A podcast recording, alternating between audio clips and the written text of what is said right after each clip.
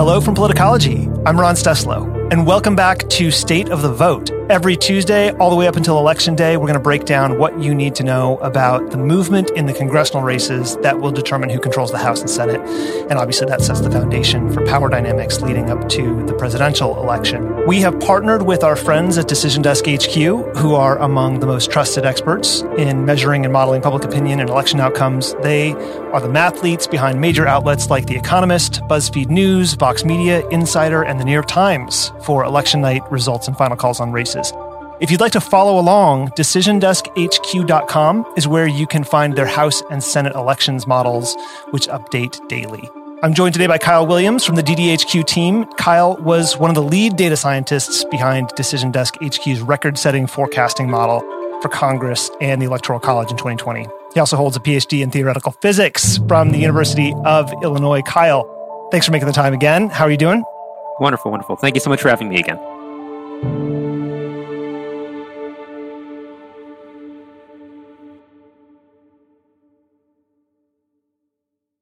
So uh, let's dig in. Last week, we gave an overview of the issues and concerns that are shaping the election environment. Um, let's talk about any major changes you've seen over the last week. How's the generic ballot shifted?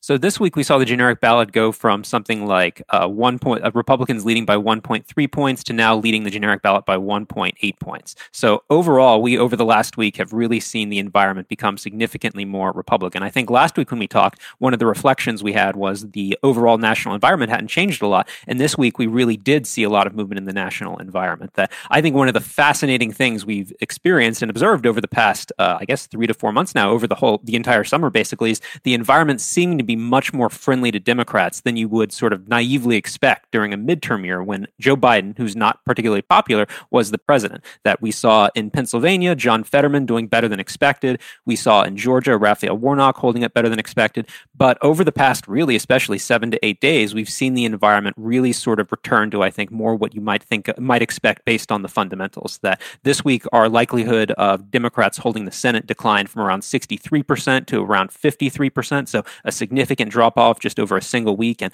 that's a pattern we saw repeated across a number of the major battlegrounds. And that's really what's driving the uh, probability of, of uh, Republicans flipping the Senate really increasing significantly.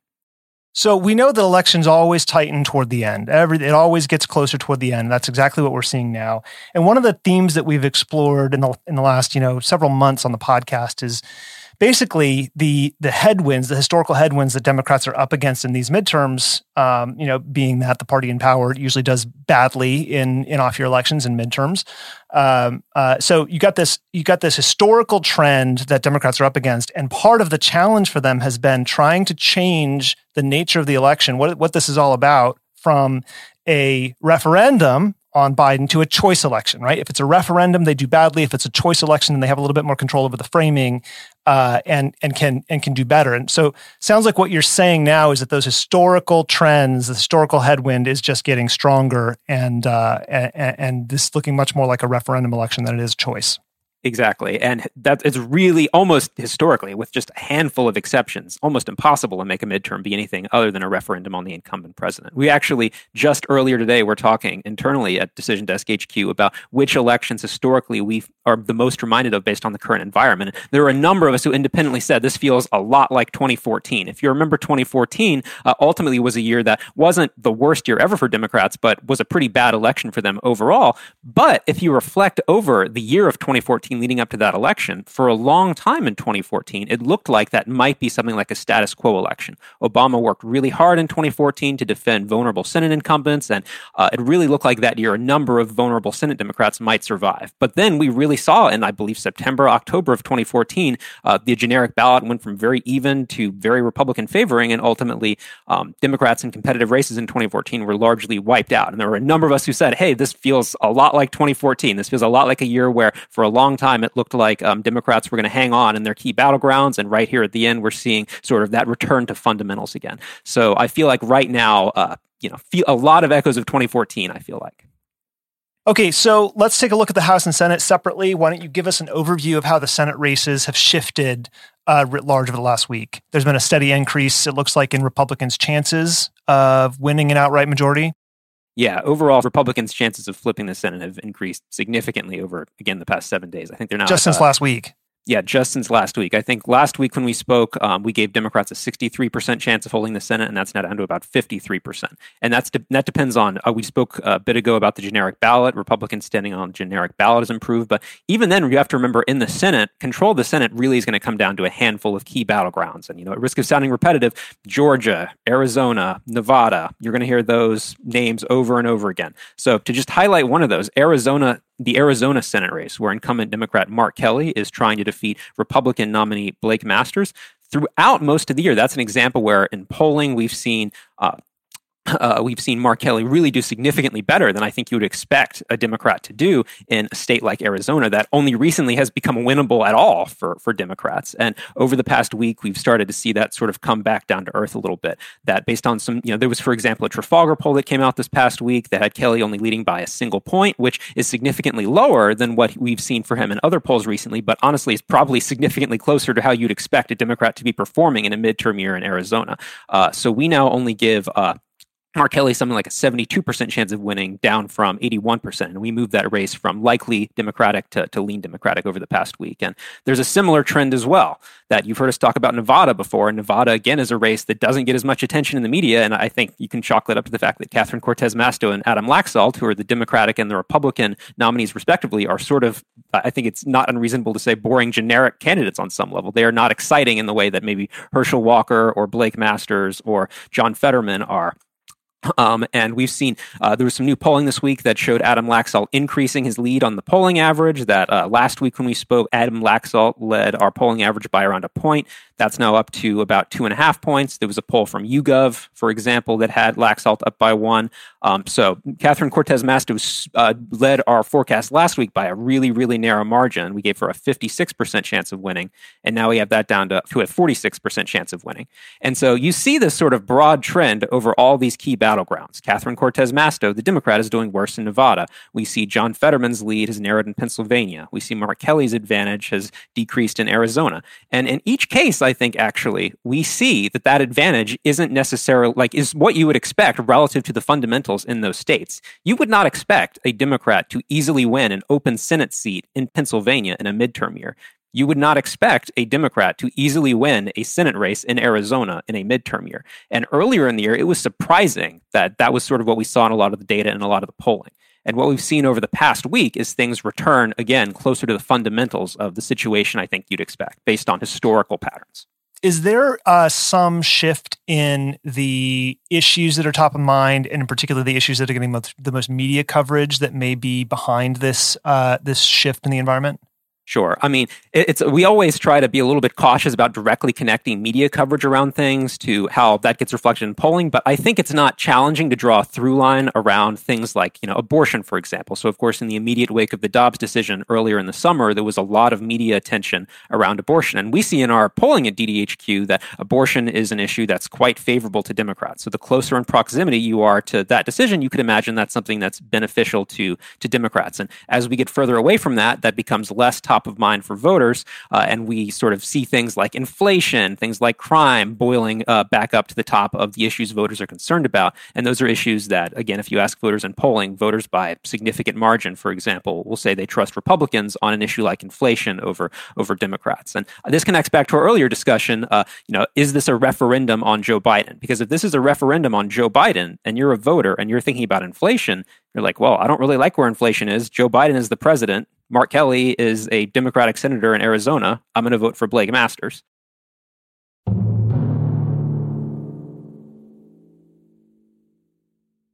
Yeah, so I think you know this is funny. I was talking to a reporter about this um, last week. Actually, it, what what you just outlined is basically uh, if you're a, if you're if you're a Democrat running for office right now, abortion's a good issue for you, but it isn't the top issue. Voters are far more concerned about the economy, inflation, uh, rising cost of gas uh, than they than they are abortion. However, you want to pivot to to good issue territory for you. So anytime you get questions, concerns, you know, you're in public, you're talking about uh, you know issues voters care about. You're going to get a question about the economy. You're going to question about inflation, and your job is to try and get out of that territory as fast as you can and pivot to something that's safe for you, where the numbers net out positively, and that would be abortion. So, um, however, that can lead to some really cringy takes if you do this sloppily, and I've seen that on the trail from a couple of Democrats already. One of the big upsets in 2014 was um, Democrats uh, Democrats blew a Senate race in Colorado. Mark Udall, who's a former Democratic senator from Colorado who lost in 2014, um, he tried to make that election in 2014 a lot about abortion back then. And I remember there were, were attack ads about Mark Uterus at, at the time.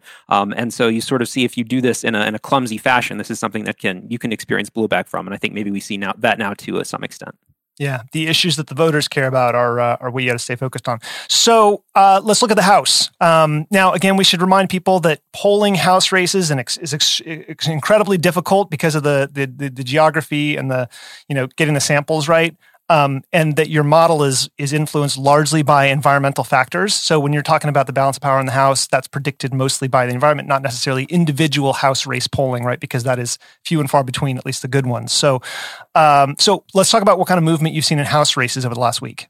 So in the House, we haven't seen a ton of movement over the past week. That um, this week and last week, um, we saw we give Republicans around a seventy nine percent chance of flipping the House. Uh, the size of their majority we anticipate got a little bit bigger. That I think when we last spoke, we anticipated Republicans landing at something like a twenty five seat majority in the House. Their odds have gone up a little bit. We now anticipate them landing with something like a twenty seven seat majority as our median prediction.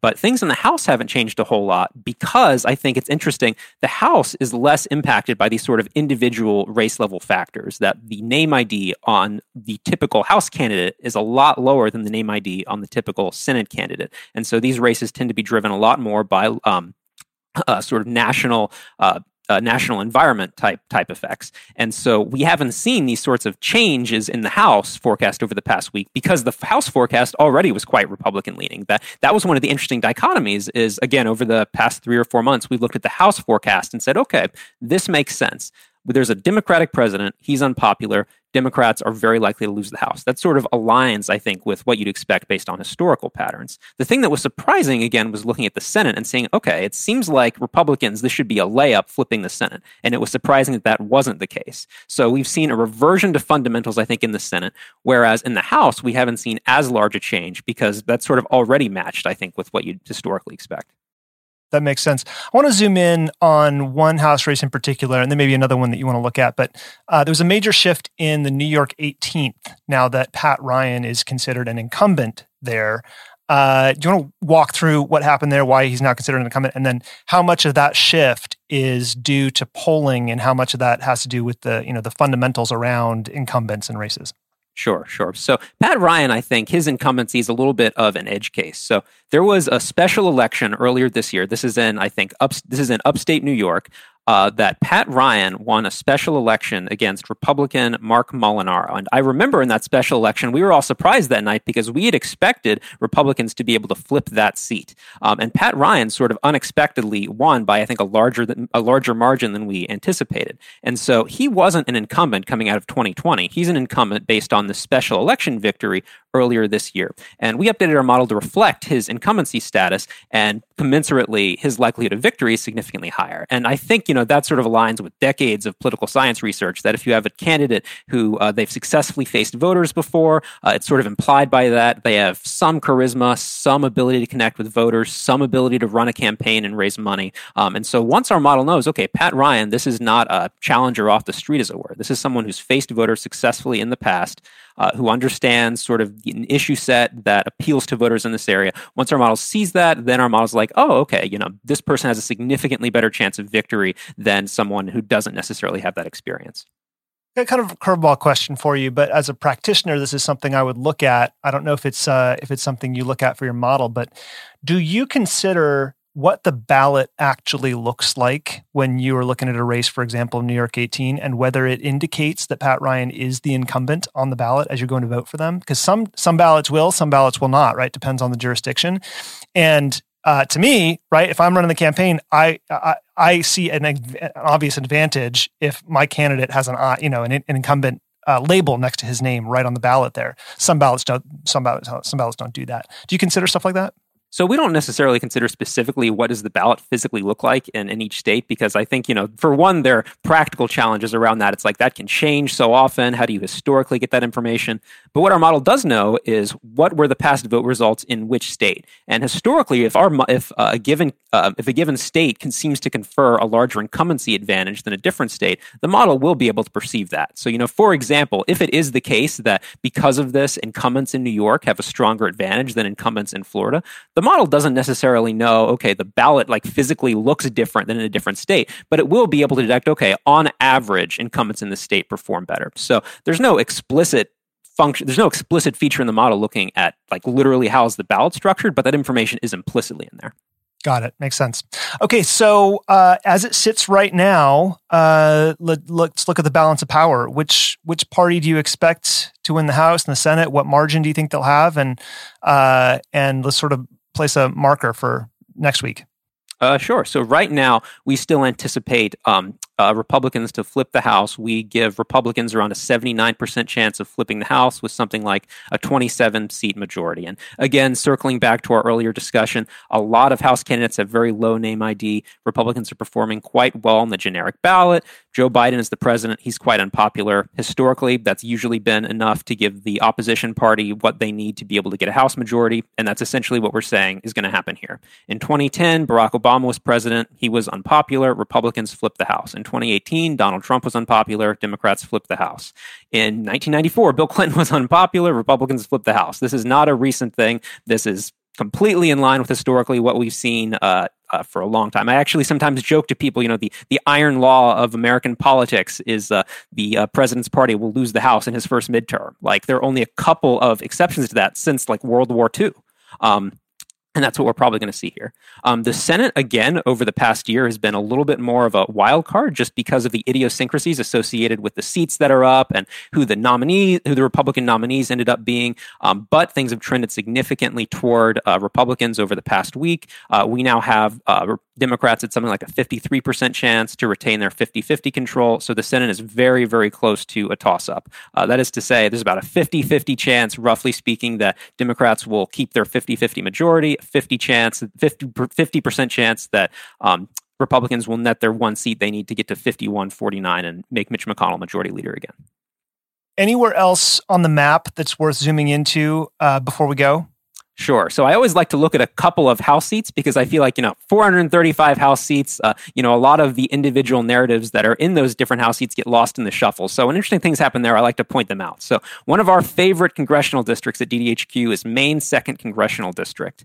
Um, so Maine actually is a fascinating state because it has two congressional districts. One of them is safely Democratic. The other one used to be highly competitive back in the sort of Obama era, Bill Clinton, George Bush era. But uh, so this Maine second congressional district, you can imagine northern Maine, which is very cold and very rural and has quite low educational attainment. Obama won this district twice. And you have to remember, Maine's one of those states that they actually divide their electoral votes by congressional district. Obama picked up Maine's second uh, congressional district electoral vote twice, and then Trump won it twice as well as we enter this age of educational polarization.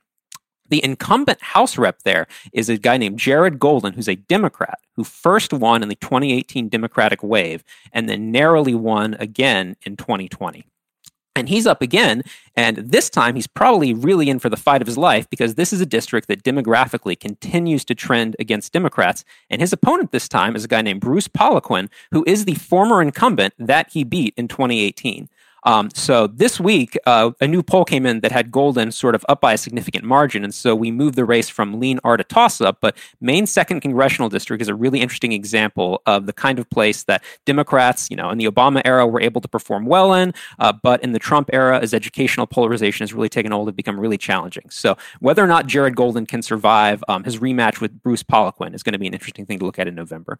The other one I wanted to highlight is Virginia's second congressional district, and this is Virginia Beach, Newport News. So Elaine Luria there is the incumbent Democrat who also won in the 2018 Democratic wave. And then in 2020, uh, managed to uh, win re-election pretty easily. Uh, this time, uh, her district became redder in redistricting, and so she is really in for the fight of her life. Um, Jen Kiggans is the Republican nominee. She's quite uh, quite high quality candidate who's done well in fundraising, uh, and this is an example of a place that's sort of very high educated um, overall, and is the kind of place that historically Republicans did well in, but in the Trump era Democrats have made significant gains, as reflected by Luria's victory in 2018 and 2020. But it's interesting to look at somewhere like Virginia too and see uh, will Democrats be able to hold on to those gains in an environment where inflation is high and Joe Biden is not popular. Kiel, this is fantastic and illuminating as always. Thank you for hopping on today. We'll see you next week. No problem. A pleasure as always. Thank you to everyone at home and on the go for listening. If you haven't yet, we'd appreciate it if you could open up the Apple Podcasts app and give us a five star rating and review over there. This helps us rise in the rankings so that new people can discover politicology organically. If you have questions about anything we've talked about, you can reach us, as always, at podcast at politicology.com. And even when we can't respond, we do read everything you send us, whether it's an episode idea, a guest recommendation, or just a simple note about how the show has impacted you. And we love hearing from you. I'm Ron Steslow. I'll see you in the next episode.